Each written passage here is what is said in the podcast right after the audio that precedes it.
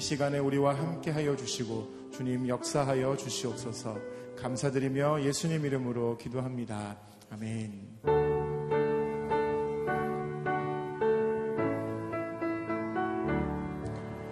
나 이제 주님의 새 생명 얻은 몸, 옛 것은 지나고 새 사람이로다.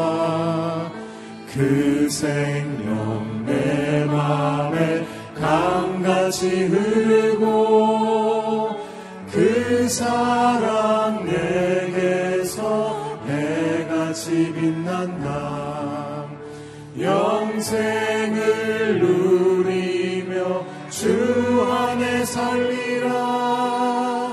오늘도 내일도 주 함께 살리라. 주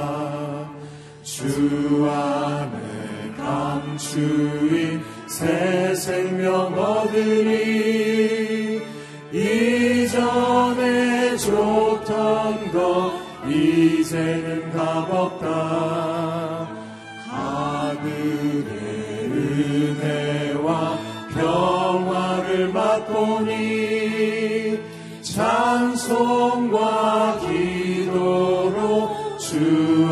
살리라.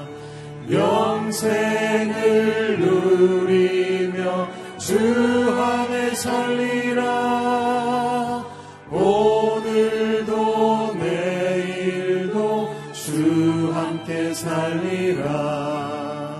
산천도 조목도 새 것이 되었고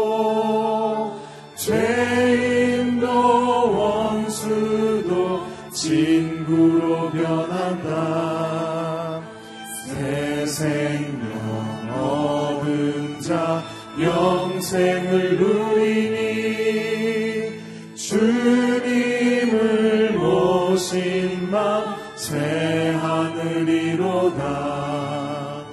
영생을 누리며 주 안에 살리라. 오늘도 내일도 주 함께 살리라 주 따라가는 길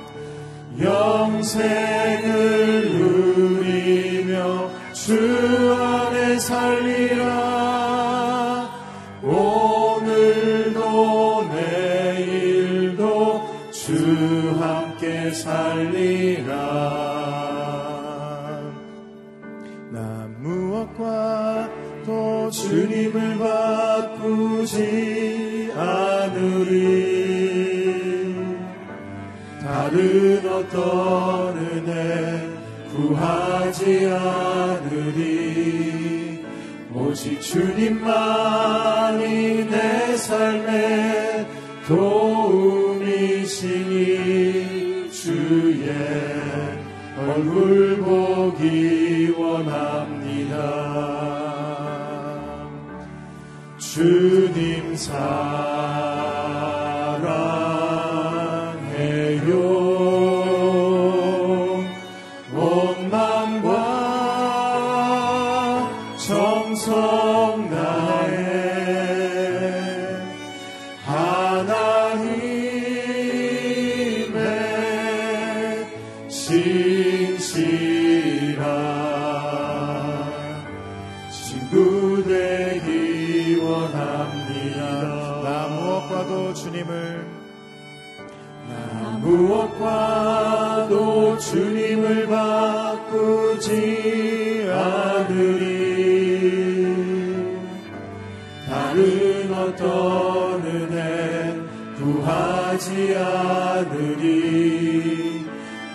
주님만이 내 삶의 도움이시니 주의 얼굴 보기 원합니다. 주님 사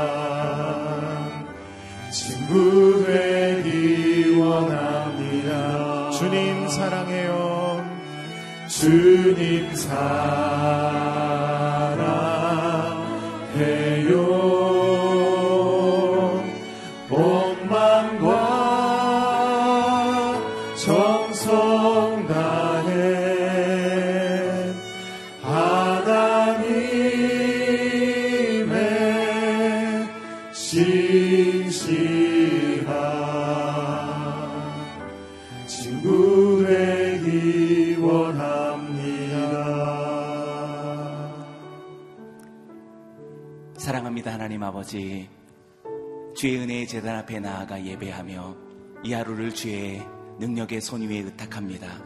주의 긍휼과 사랑으로 우리 모두를 덮어 주시옵소서. 하나님의 마음을 더 알기 원하며 주의 말씀을 더 깨닫기 원합니다. 그의 얼굴을 더 바라보기를 소망합니다. 어두운 마음에 주의 빛을 비추사 주님을 알게 하여 주시옵소서. 그래서 캄캄한 이 세대를 주님의 마음으로 치유하게 하시고 돌보게 하시고 사랑해 하시, 사랑하게 하시고 주님께로 이끄는 하나님의 백성 되게 살게 하여 주시옵소서. 이 시간 우리 한 목소리로 같이 기도하며 주님 앞으로 나아가겠습니다. 하나님 아버지 감사합니다. 주님 주신 귀한 은혜로 오늘도 주님의 재단 앞에 나와 주의 이름을 부르며 예배합니다. 주의 이름을 부르는 하나님의 사람들에게 은혜를 베푸시고 긍휼을 베푸사 저들의 모든 마음 하나님께서 주시는 귀한 말씀과 주의 영으로 말미암아 새롭게 되어져 새 마음 새 영 우리 모두에게 부어 주사 하나님 알게 하여 주시고 그의 마음 깨닫게 하여 주시고 주님의 말씀에 놀라운 빛에 하나님 우리가 이룰 수 있도록 인도하여 주시옵소서. 그러므로 말미암아 하나님의 기뻐하심을 입은 하나님의 백성 되게 하여 주셔서 이 땅 가운데 우리의 가정 가운데 우리의 자녀들 가운데 우리가 손닿는 모든 영혼과 인생들마다 하나님을 알고 주님께로 나아갈 수 있도록 하나님 주님의 귀한 사명 다 감당할 수 있는 우리 모두가 되게 하여 주시옵소서. 주님께서 맡기신 귀한 하늘의 직분들이 하나님 우리의 모든 마음과 삶 속에서 불일 듯하게 다시 깨어, 깨어나게 하시고 살아나게 하여 주셔서 오늘 하나님 기뻐하시는 귀한 백성 하나님께서 자랑하시며 축복하시며 오늘도 하나님 칭찬하시는 하나님의 백성들이 되길 간절히 바라고 소망합니다. 다시금 소망합니다. 우리의 가정과 우리의 자녀들도 하나님께서 세우신 이 아름다운 교회들도 다 하나님께서 기름 부으신 능력의 도구요 주님의 성전이 되게 하여 주옵소서 주 이름을 찬양합니다. 좋으신 하나님 아버지 새날을 주님 앞에 의탁하며 내 모든 삶과 우리의 모든 살아갈 이 하루도 하나님 앞에 드려지는 귀한 산재물 되게 하여 주시고 흠양하실 만한 거룩한 예물 되게 하여 주시옵소서. 오늘도 하나님의 마음을 깨닫기 원하며 그의 말씀을 더욱더 깨닫기를 소망합니다. 진리의 빛을 비추시고 성령이여 오늘도 우리 모두에게 임하여 주사 하나님 마음 더욱 알아 이 땅을 더욱더 주님 기뻐하시는 주님의 성전으로 읽을 수 있도록 인도하여 주옵소서. 단위에 세우신 당신의 귀한 종을 통하여서 오늘도 반포하실 말씀을 하나님 기다리며 사모하오니 주의 종의 입술을 거룩하게 하사 하나님의 말씀을 담아 주시옵소서. 감사 찬양 우리 주께 올려드리오며 예수님의 이름으로 기도드리옵나이다. 아멘. 새날이 밝았습니다. 오늘 이 하루도 주의 말씀과 성령으로 승리하시기 바랍니다. 하나님께서 오늘 우리에게 주시는 말씀은 로마서 15장 14절에서 21절까지의 말씀입니다. 저와 여러분이 한 절씩 교도하겠습니다. 내 형제들이여 나는 여러분 자신이 선으로 가득하고 모든 지식이 충만함으로 서로 권면할 수 있으리라고 확신합니다. 그러나 하나님께서 내게 주신 은혜로 인해 여러분에게 몇 가지를 담대하게 쓴 것은 여러분에게 다시 생각나게 하기 위함입니다. 이 은혜는 나로 이방 사람들을 위한 그리스도 예수의 일꾼이 되게 해서 하나님의 복음을 전하는 제사장 직무를 수행하게 하시려는 것입니다. 이로써 이방 사람을 제물로 드리는 일이 성령 안에서 거룩하게 돼서 받으실 만한 것이 되게 하시려는 것입니다. 그러므로 내가 그리스도 예수 안에서 하나님의 일에 대해 자랑할 것이 있습니다. 하지만 그리스도께서 이방 사람들을 순종하게 하시려고 나를 통해 이루신 일 외에는 감히 아무것도 말하지 않겠습니다. 그것은 말과 행동으로 표적과 기사의 능력으로 하나님의 성령의 능력으로 이루어졌습니다. 그래서 나는 예루살렘에서 일루리곤까지 두루 다니며 그리스도의 복음 널리 전파했습니다. 또한 나는 그리스도의 이름을 부르지 않는 곳에 복음 전하기를 열망했습니다. 이는 남의 터 위에 집을 짓지 않으려는 뜻에서였습니다. 기록되기를 주의 소식을 받지 못한 사람들이 볼 것이요 듣지 못한 사람들이 깨닫게 될 것이다 라고 한 것과 같습니다. 아멘. 오늘 이 본문으로 이기훈 목사님 말씀 증거해 주시겠습니다.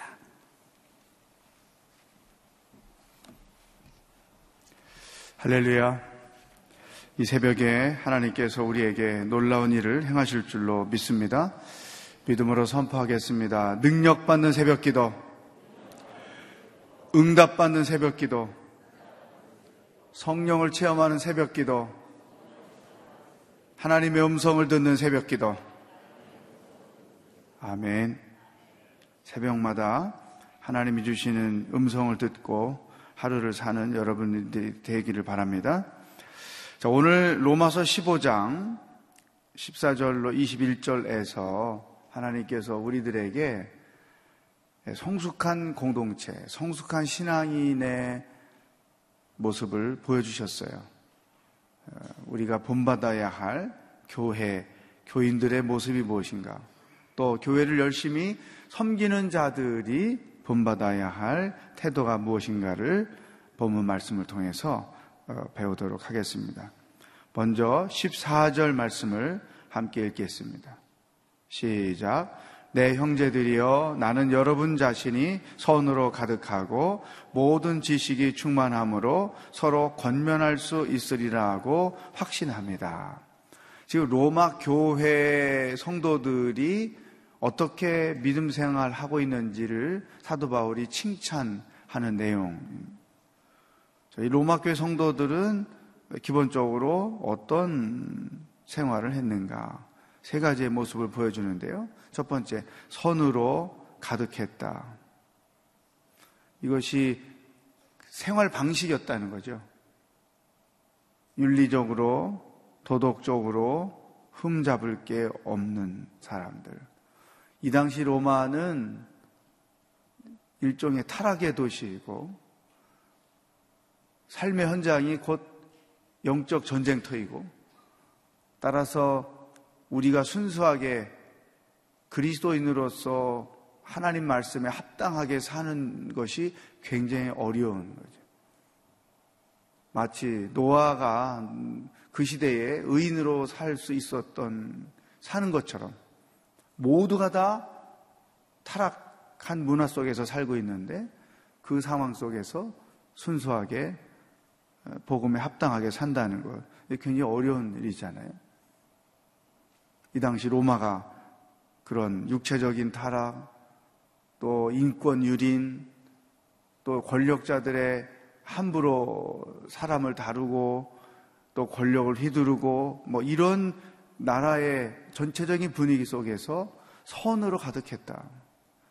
무엇을 하든지 그 동기가 선하고, 방법도 선하고, 목적도 선하고, 그러니까 신앙에 합당하고 윤리적으로 흠잡을 게 없는 그러한 사람들로 신앙생활을 했다.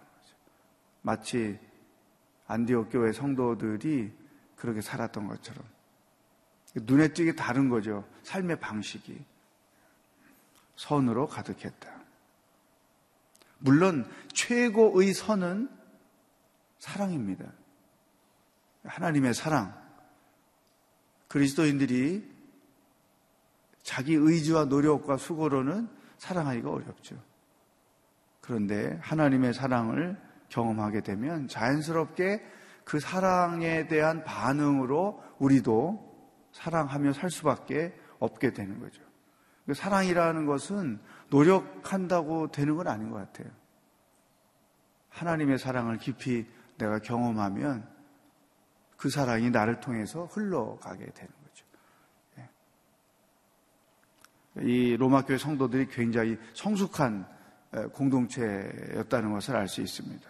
두 번째, 모든 지식이 충만함으로 하나님의 말씀이 풍성했다는 거죠. 근데 지식이 충만하다는 말은 뭘 많이 알고 똑똑하다는 것을 의미하는 건 아니에요. 말씀을 많이 배우고 묵상하고 아는 만큼 그 말씀이 삶에 적용이 됐다는 거예요.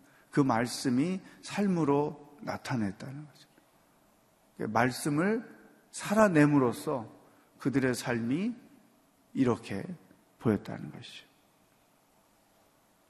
이 묵상을 많이 하는 교회, 하나님 말씀을 많이 공부하는 교회가 자칫 가질 수 있는 한계, 그것은 뭐냐? 지식적인 신앙이에요. 성경에 대한 지식, 하나님에 대한 지식은 많이 알지만 그것이 삶으로 나타내지지 않을 때 거기에 많은 부작용이 있는 것입니다. 그러나 이 로마 교회 성도들은 말씀을 지식으로만 아는 것이 아니라 그것을 삶으로 나타냈다. 지식이 충만한 사람들이었다. 세 번째, 서로 권면할 수 있으리라. 선이 가득하고 지식이 충만하니까 그 다음에 그들 관계 속에서 하나님의 말씀으로 서로 위로하고 격려하는 거죠.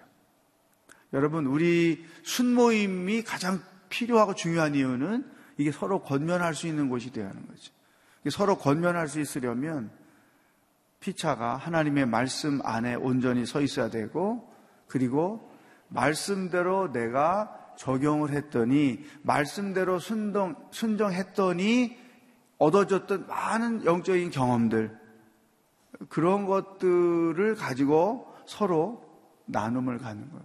이 순모임이 주는 가장 큰 축복이 바로 여기에 있다는 것이죠. 또 1대1 제자 양육이 중요한 이유 여기 있는 것입니다.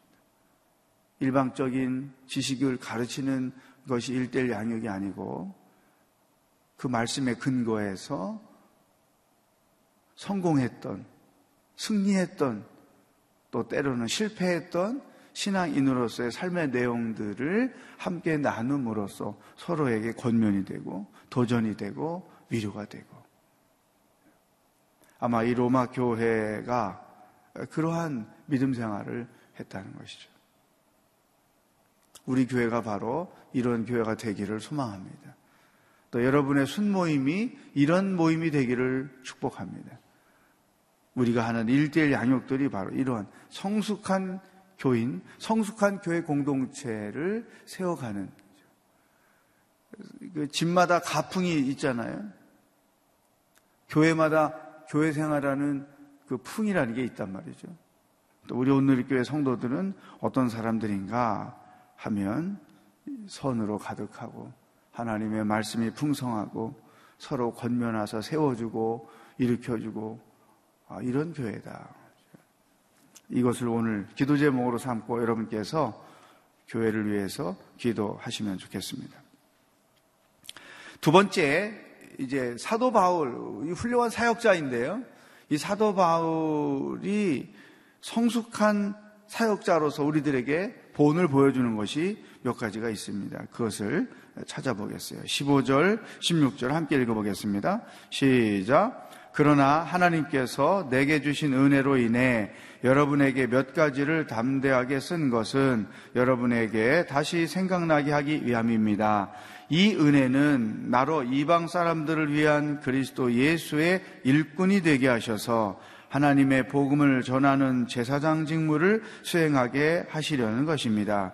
이로써 이방 사람을 제물로 드리는 일이 성령 안에서 거룩하게 돼서 받으실 만한 것이 되게 하시려는 것입니다. 아멘. 바울이 이 편지를 쓰는 목적을 설명하고 있어요. 그것은 하나님의 은혜를 다시 한번 불러 일으키게 하기 위해서. 은혜가 무엇인지를 다시 한번 확인해 주기 위해서 이 편지를 쓴다. 그러면서 이렇게 설명하는 것이죠. 이 은혜가 뭐냐? 이 바울이 그 두 가지 은혜에 사로잡혀서 평생 살았어요. 그것은 오늘 우리들이 가져야 될 똑같은 태도이죠. 하나는 구원받은 은혜. 죄인 중에 죄수인 내가 구원받을 만한 조건이 아무것도 없는 내가 만삭되지 못하여 난자와 같은 내가 사도 중에 가장 작은 자인 내가 구원을 받은 것 이것은 하나님의 은혜다. 이 구원의 은혜에 사로잡혀서 평생을 살았어요. 여러분, 하나님의 은혜에 우리가 사로잡혀야 그리스도인으로서 가장 풍성한 생활을 할 수 있어요. 은혜가 뭔지를 모르면 사람이 금방 교만해집니다. 그러니까 나를 내가 있어야 될 자리에 늘 있게 해주는 것, 그게 하나님의 은혜를 경험하는 거죠. 그 은혜를 잊어버리면 우리는 불순종하기 쉽고 불신앙 가운데 빠지기 쉽고 특히 교만하기 쉽다. 내가 오늘 이만큼 사는 것도 하나님의 은혜예요. 예수 믿고 구원받고 하나님의 자녀로 사는 것도 은혜예요. 이 은혜에 사로잡히는 사람이 되어야 한다. 또 한 가지 사도 바울은 자기가 구원받은 것만도 감사한데 하나님께서 자기를 믿어주셔서 일꾼 삼아 주신 것. 사도로 불러 주신 것. 특히 이방인의 사도로 당신 자신을 불러 주신 것. 하나님이 자기를 믿고 이방인의 사도로 써 주신 것. 이 쓰임 받음의 은혜에 늘 감사하며 살았다는 거죠. 그러니까 구원받은 은혜, 쓰임 받은 은혜. 이것이 사도 바울을 바울이 되게 했다는 거죠. 여러분, 우리가 교회를 위해서 하는 모든 일들, 또 하나님께서 내게 어떤 직분을 주신 것, 이 모든 것들은 내가 하나님의 은혜, 하나님께로 받은 은혜에 보답하는 태도로 하는 거예요. 그러니까 내가 하나님을 위해서 일해주는 게 아니고, 교회를 위해서 일해주는 것이 아니고, 하나님께로부터 받은 은혜가 너무 크기 때문에 그 은혜를 나는 어떻게 갚을까? 그래. 새벽 기도를 섬겨야지. 찬양을 섬겨야지. 안내해야지. 권찰 사역 감당해야지. 순장님 해야지. 이런 주님을 위해서, 교회를 위해서 하는 모든 나의 섬김은 교회를 위해서, 주님을 위해서 내가 하는 것이 아니고 하나님께로부터 받은 은혜, 하나님께로부터 받은 그 사랑을 갚기 위해서 하는 거죠. 여러분, 이 구원의 은혜를 아는 것과 또 이 사명, 쓰임받는 은혜를 아는 자들은 일단 기본적으로 신앙생활이 행복할 수밖에 없고 교회 섬기는 일이 행복할 수밖에 없어요. 시험 드는 일은 다 이 은혜가 목적이 아닌 사람들. 하나님께로부터 받은 은혜가 너무 커서 그것을 기쁨으로 갚기 위하여 섬기는 사람들이 아닌 거죠. 그러면 시험에 들기 딱 맞다. 그건 목회자도 마찬가지죠. 제가 그 중국에서 그 사역자로 한참 동안 섬길 때 옛날에 섭섭한 게 참 많았어요. 왜 이렇게 하지 저렇게 하지? 그러니까 불평이 많은 거죠. 어, 하나님께 대하여라기보다는 뭐 우리 어떤 조직에 대하여 이건 아니지 막 혼자 그런 생각을 하고 있었는데 어느 날 문득 하나님이 네가 여기 온 거는 너를 위해서 온 거냐 나를 위해서 온 거냐 그 얘기를 하시는 거예요. 예, 주님을 위해서 왔지요. 그래. 근데 이렇게 말이 많아. 한 대 맞은 거예요, 제가. 뺨을 맞은 거와 똑같아. 정신 차려라, 너! 그때부터 태도를 바꿀 수밖에 없었죠. 우리가 교회를 섬길 때 늘 그래 주님의 은혜가 감사해서 이런 봉사합니다. 저런 봉사합니다. 우리 같이 어떤 직분자가 되기 위해서 조건들이 있잖아요. 그게 한편으로는 객관적인 평가 기준이 될 수도 있지만 또 한편으로는 조금 합당하지 않은 부분이 있다는 생각이 들어요. 왜? 우리 안에 이러한 순수성을 묻히게 만드는 정말 하나님의 은혜에 감사해서 그 보답하는 마음으로 주님을 섬기는 그 순수한 마음을 자칫 잃어버릴 수 있는 위험성이 있다는 것이죠. 사도 바울이 자기가 이방인들을 위하여 섬기는 그것이 하나님의 은혜로 이루어지는 일이다 고백을 하는 것이죠.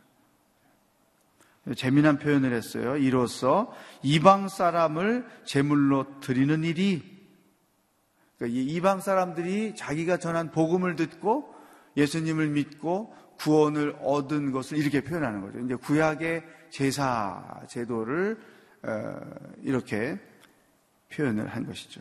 비교해서 설명한 것입니다. 이방 사람을 제물로 하나님께 드리게 된 것. 받으심직한 제물이 되었다. 구원받는 사람들이 하나씩 하나씩 늘어날 때마다 이런 일이 있었다. 자, 오늘 우리에게 주시는 두 번째 말씀이었어요. 하나님의 은혜를 알고 그 은혜의 반응으로서 섬기고 신앙인으로 사는 것이 중요하다. 그 다음에 세 번째, 17절 보시면 17절부터 18절 앞부분까지, 19절 앞부분까지 바울이 어떤 태도로 은혜에 사로잡힌 사람들, 은혜를 아는 사람들은 어떤 태도로 일하는가 보여주는 것입니다. 17절부터 19절까지 시작. 그러므로 내가 그리스도 예수 안에서 하나님의 일에 대해 자랑할 것이 있습니다. 하지만 그리스도께서 이방 사람들을 순종하게 하시려고 나를 통해 이루신 일 외에는 감히 아무것도 말하지 않겠습니다. 그것은 말과 행동으로 표적과 기사의 능력으로 하나님의 성령의 능력으로 이루어졌습니다. 여기까지.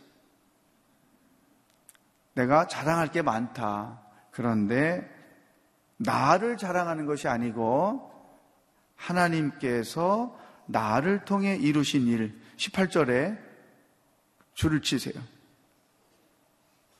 이방 사람들을 구원하는 일에 내가 부름을 받고 쓰임을 받았지만 내, 내가 했던 일들을 나를 자랑하지 않고 나를 통해서 이루신 일 외에는 감히 아무것도 말하지 않겠다. 일은 내가 했는데 그 영광을 하나님께 돌린다는 거예요. 일은 내가 했는데 하나님이 하신 일로 고백하는 거예요. 교회 섬김을 많이 하는 사람들이 빠지기 쉬운 함정 여기 있습니다. 물론 말로는 이렇게 표현할 수 있어요. 그런데 그 내면에서는 내가 했지. 나, 나, 나. 이게 굉장히 시험에 들기 쉬운 어떤 사탄의 유혹일 수 있습니다. 정말 말처럼 제가 했나요? 하나님이 하신 일이죠. 나는 그저 쓰임을 받았을 뿐입니다. 이게 가장 겸손한 영광을 하나님께 올려드리는 방법인데, 첫째는 그렇게 말하는 것이 중요하고, 두 번째는 진짜 내 안에서도 하나님이 하신 일로 고백하고 있는 거죠. 우리가 말로는 그렇게 하지만 속에서는 교만이 자리할 수 있어요. 내가 한 일이지. 그래서 이 내가 한 일이기 때문에 그 일에 대하여 인정받으려고 하고 그 일에 대하여 자기 주장하게 되고 그 일에 대하여 자기를 높이려고 하는 거죠. 아니 고도의 교만한 태도. 교회 예배드리고 은혜만 받고 다니는 사람들은 이런 거 잘 몰라요. 근데 교회 열심히 섬기는 사람들 안에 범하기 쉬운 거죠. 이게. 내가 했지. 이 내가가 들어가는 순간 에, 교만에 빠지게 되는 것이죠. 근데 사도 바울은 철저하게 나, 내가 쓰임받는 은혜를 누리고 있다고 말하고 로마서뿐 아니라 그의 편지 곳곳에서 그런 것들이 드러내지고 있는 거죠. 또 심지어는 자기가 하나님을 위해서 많은 일을 해놓고 그것 때문에 교만에 빠져서 버림받을 것이 염려가 된 거예요. 자기 자신이. 나를 내가 날마다 쳐 그리스도께 복종케 한다. 철저하게 하나님께만 영광을 하나님만을 위하여 은혜에 보답하고자 철저하게 자기를 복종케 하는 하나님께 복종케 하는 그러한 영적 태도를 가졌다는 거예요. 제가 목사의 입장에서 속상한 거 있어요. 뭐냐면 그 훌륭하게 목회하신 목사님들이 은퇴하기 전에 이렇게 설교하고 뭐 부흥에 다니고 집회하고 그럴 때 믿음을 이야기하고 믿음으로 살아라 헌신을 해라 막 설교하시고 다녔죠. 아주 은혜를 많이 받고 저도 어, 학생 때 어, 그런 집회에 참석해서 은혜 많이 받고 그랬어요.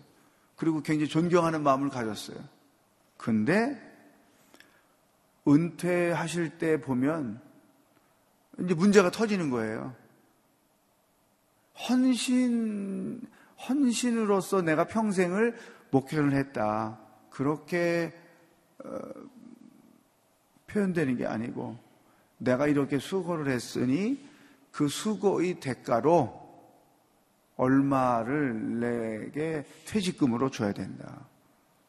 심지어 뭐 몇십억을 얘기하고 뭐 이런 이런 현상들이 있는 거예요. 여러분 잘 모르죠. 목사니까 어, 훌륭하 훌륭하게 목회하시다가 은퇴하시는 분들 교회 안에서 벌어지는 일들이 어, 이런 어떤 교계 매스컴을 통해서 어, 나타나게 되잖아요. 실망하게 되는 거죠. 이건 뭐지? 쓰임받은 사람이라는 분들이 어떻게 자기의 수고를 돈으로 환산해서 대가를 요구하는가? 아, 그럴 때 굉장히 마음이 아프죠. 그러면서 나는 해놓은 게 없으니까 그런 요구할 것도 없을 테고, 그죠? 은혜롭게 겸손히 열심히 섬기다가 마무리해야지. 그런 도전을 받게 되는 것이죠. 은혜, 쓰임받은 은혜에 사로잡힌 사람은 어떤 대가를 요구하지 않아요. 오히려 감사한 거죠. 끝까지 감사하고 가는 거죠. 대개 교회 열심히 섬기다가 시험 받는 사람들은 이런 케이스인 거예요. 대가를 요구. 내가 어떻게 헌신했는데, 내가 어떻게 수고했는데 이렇게 대우를 할 수가 있어? 그러면서 어, 시험에 들게 되는 것이죠. 바울은 철저하게 나를 통해서 이루신 일만 자랑하겠다. 하나님만 자랑하겠다. 이런 태도를 가진 것이죠. 그러면서 자기가 했던 사역들은 다 어떻게 이루어지느냐. 이 성령의 능력으로 이루어진 거다. 내 능력으로 이루어진 것이 아니다. 성령의 능력으로 이루어진 것이다. 말과 행동으로 표적과 기사의 능력으로 성령의 능력이 이루어졌다. 앞에 거 다 설명하는 거죠. 내가 복음을 전할 수 있었던 것, 또 위기 가운데 구원받을 수 있었던 것, 또 바울도 많은 기적과 표적을 행했잖아요. 이 모든 것은 내 능력으로 한 것이 아니고 다 성령의 능력으로 이루어진 일이다. 그러니 내가 나를 자랑할 건 아무것도 없다. 하나님께서 하신 일만 자랑할 수 있다. 아주 그 성숙한 사역자의 모습을 우리에게 보여주었습니다. 마지막으로 사도 바울의 선교 정책, 우리가 많이 본받아, 본받아야 할 아주 그러한 정책인데요. 19절, 그래서 나는 예루살렘에서 일루 이곤까지 두루 다니며 그리스도의 복음을 널리 전파했습니다. 예루살렘에서 일루 이곤까지. 이게 무슨 표현인가 하면 바울은 일명 정거장식 선교를 했다는 거예요. 그게 뭐냐면 이 큰, 큰, 큰 도시, 가는 곳마다 이 큰 도시를 방문해서 그 도시에서 어, 교회를 세우게 되고 성도들을 훈련하게 되고 그러면 훈련받은 성도들이 전도자가 돼서 작은 도시로, 작은 동리로 다 나가고 그 바울은 큰 도시를 계속 이어져 가면서 훈련시키고 제자들이 복음을 전거하고 어, 이런 이런 식으로 갔다는 거죠. 우리 교회 X29 비전에 거점 교회라는 게 있어서 뭐 어느 나, 어, 느 나라에 어느 도시 그러면 여러 어, 그 오늘 교회가 있지만 그 중에 리더 되는 교회가 세워서 그들을 통해서 또 아름다운 일을 행할 수 있도록 이루어가는 그런 것과 비슷한 것이죠. 두 번째 바울의 선교 정책을 보면 20절 시작 또한 나는 그리스도의 이름을 부르지 않는 곳에 복음을 전하기를 열망했습니다. 이는 남의 터 위에 집을 지지 아니려는 뜻에서였습니다. 선교지에 가면 중복 사역 하는 것 때문에 부작용을 일으키는 일이 굉장히 많아요.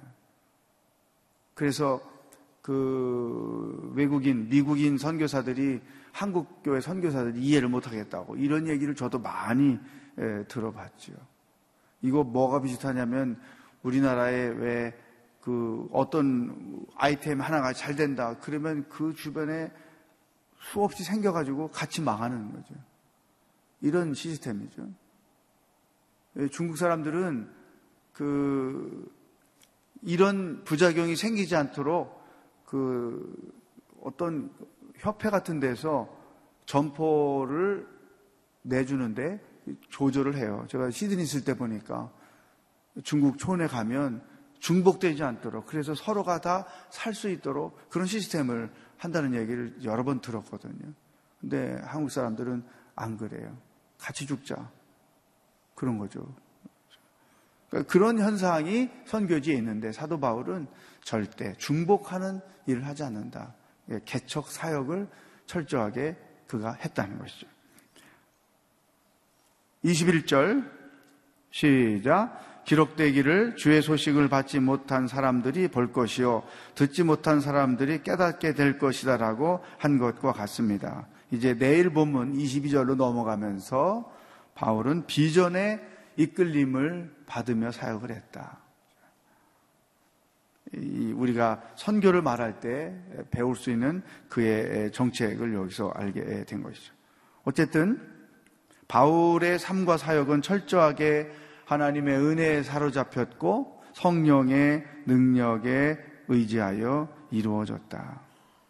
이건 우리 그리스도인들의 삶인 것이죠. 은혜에 사로잡혀 살고 성령의 능력을 공급받아 그 능력으로 맡겨주신 일들을 감당하고 고난도 싸워 이기고 시험도 이기고 사는 것 이것이 바로 그리스도인의 삶의 모습이다. 바울을 인도하셨던 성령님은 지금 우리들을 계속 인도하고 계십니다. 바울 사에게 능력을 더해 주셨던 성령의 그 능력은 지금도 우리들 가운데 계속 진행되고 있습니다. 여러분, 성령의 능력을 의지해서 살기를 축복합니다. 성령의 능력을 의지해서 주님이 맡겨주신 일들을 감당하는 여러분이 되기를 주의 이름으로 축복합니다. 오늘 주신 말씀을 기도 제목으로 삼아서 함께 기도하며 나아가기를 원합니다. 첫 번째, 교회를 위해서 기도하는데 로마 교회처럼 선으로 가득하고 지식이 충만하고 서로 권면하는 성숙한 교회 공동체가 될 수 있도록 우리 오늘의 교회를 위해서 기도해 주시기 바라고. 두 번째, 여러분 개인적으로 하나님의 은혜, 구원의 은혜와 쓰임받는 은혜에 사로잡혀 평생 겸손히 주님의 은혜를 고백하며 살 수 있게 해 주십시오. 세 번째, 성령의 능력에 의지해서 맡겨주신 일들도 감당하며 또 개인의 생활, 가정생활도 하는 신앙인이 될 수 있도록 이 세 가지 큰 제목을 가지고 우리 다 같이 합심해서 기도하겠습니다. 하나님 아버지, 오늘도 어떻게 살아야 하는지 우리들에게 말씀해 주셔서 감사합니다. 우리 교회를 위하여 기도합니다.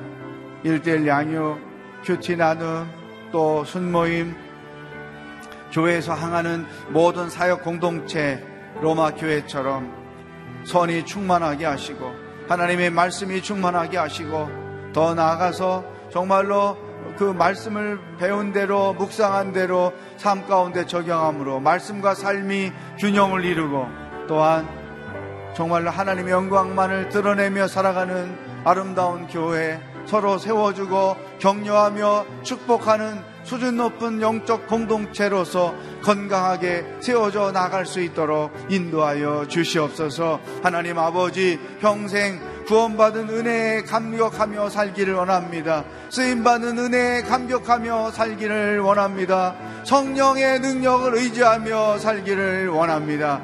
은혜가 내 안에 메마를 때 주여 내 심령이 강팍해지고 내가 교만에 빠지게 되고 불평 불만에 사로잡히게 됨을 압니다. 주여 주님의 은혜를 고백하고 찬양하며 기뻐하며 감사하며 그 은혜에 보답하여 허락하신 일들을 감당하며 살아가는 하나님의 거룩한 자녀들이 다 될 수 있도록 인도하여 주시옵소서 성령의 능력이 없이 우리는 아무것도 감당할 수 없습니다. 시험을 이길 수도 없습니다. 유혹을 이길 수도 없습니다. 주님 맡겨주신 일들을 이루어 갈 수도 없습니다. 성령의 능력을 의지합니다. 성령 충만을 사모합니다. 성령의 역사를 사모합니다.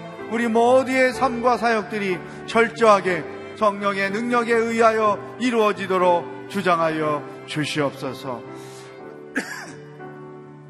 하나님 아버지 오늘 하루도 어떻게 살아야 하는지 말씀해 주셔서 감사합니다.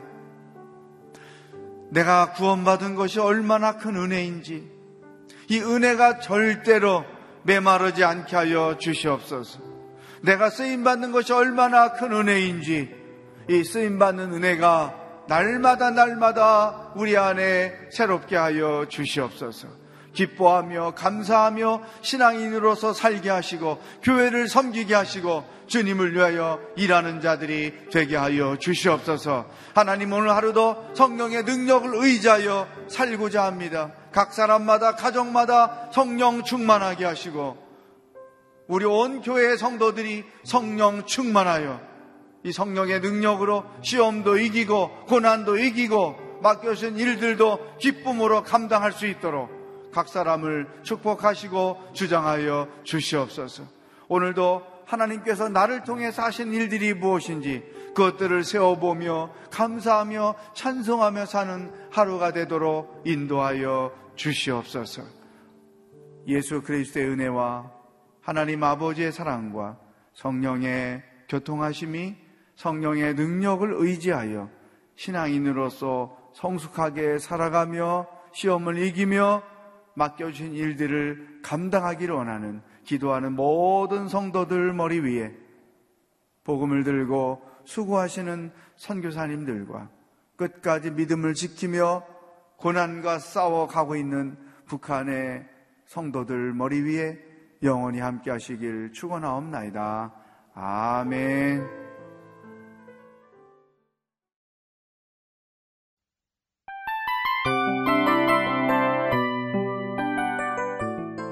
이 프로그램은 청취자 여러분의 소중한 후원으로 제작됩니다.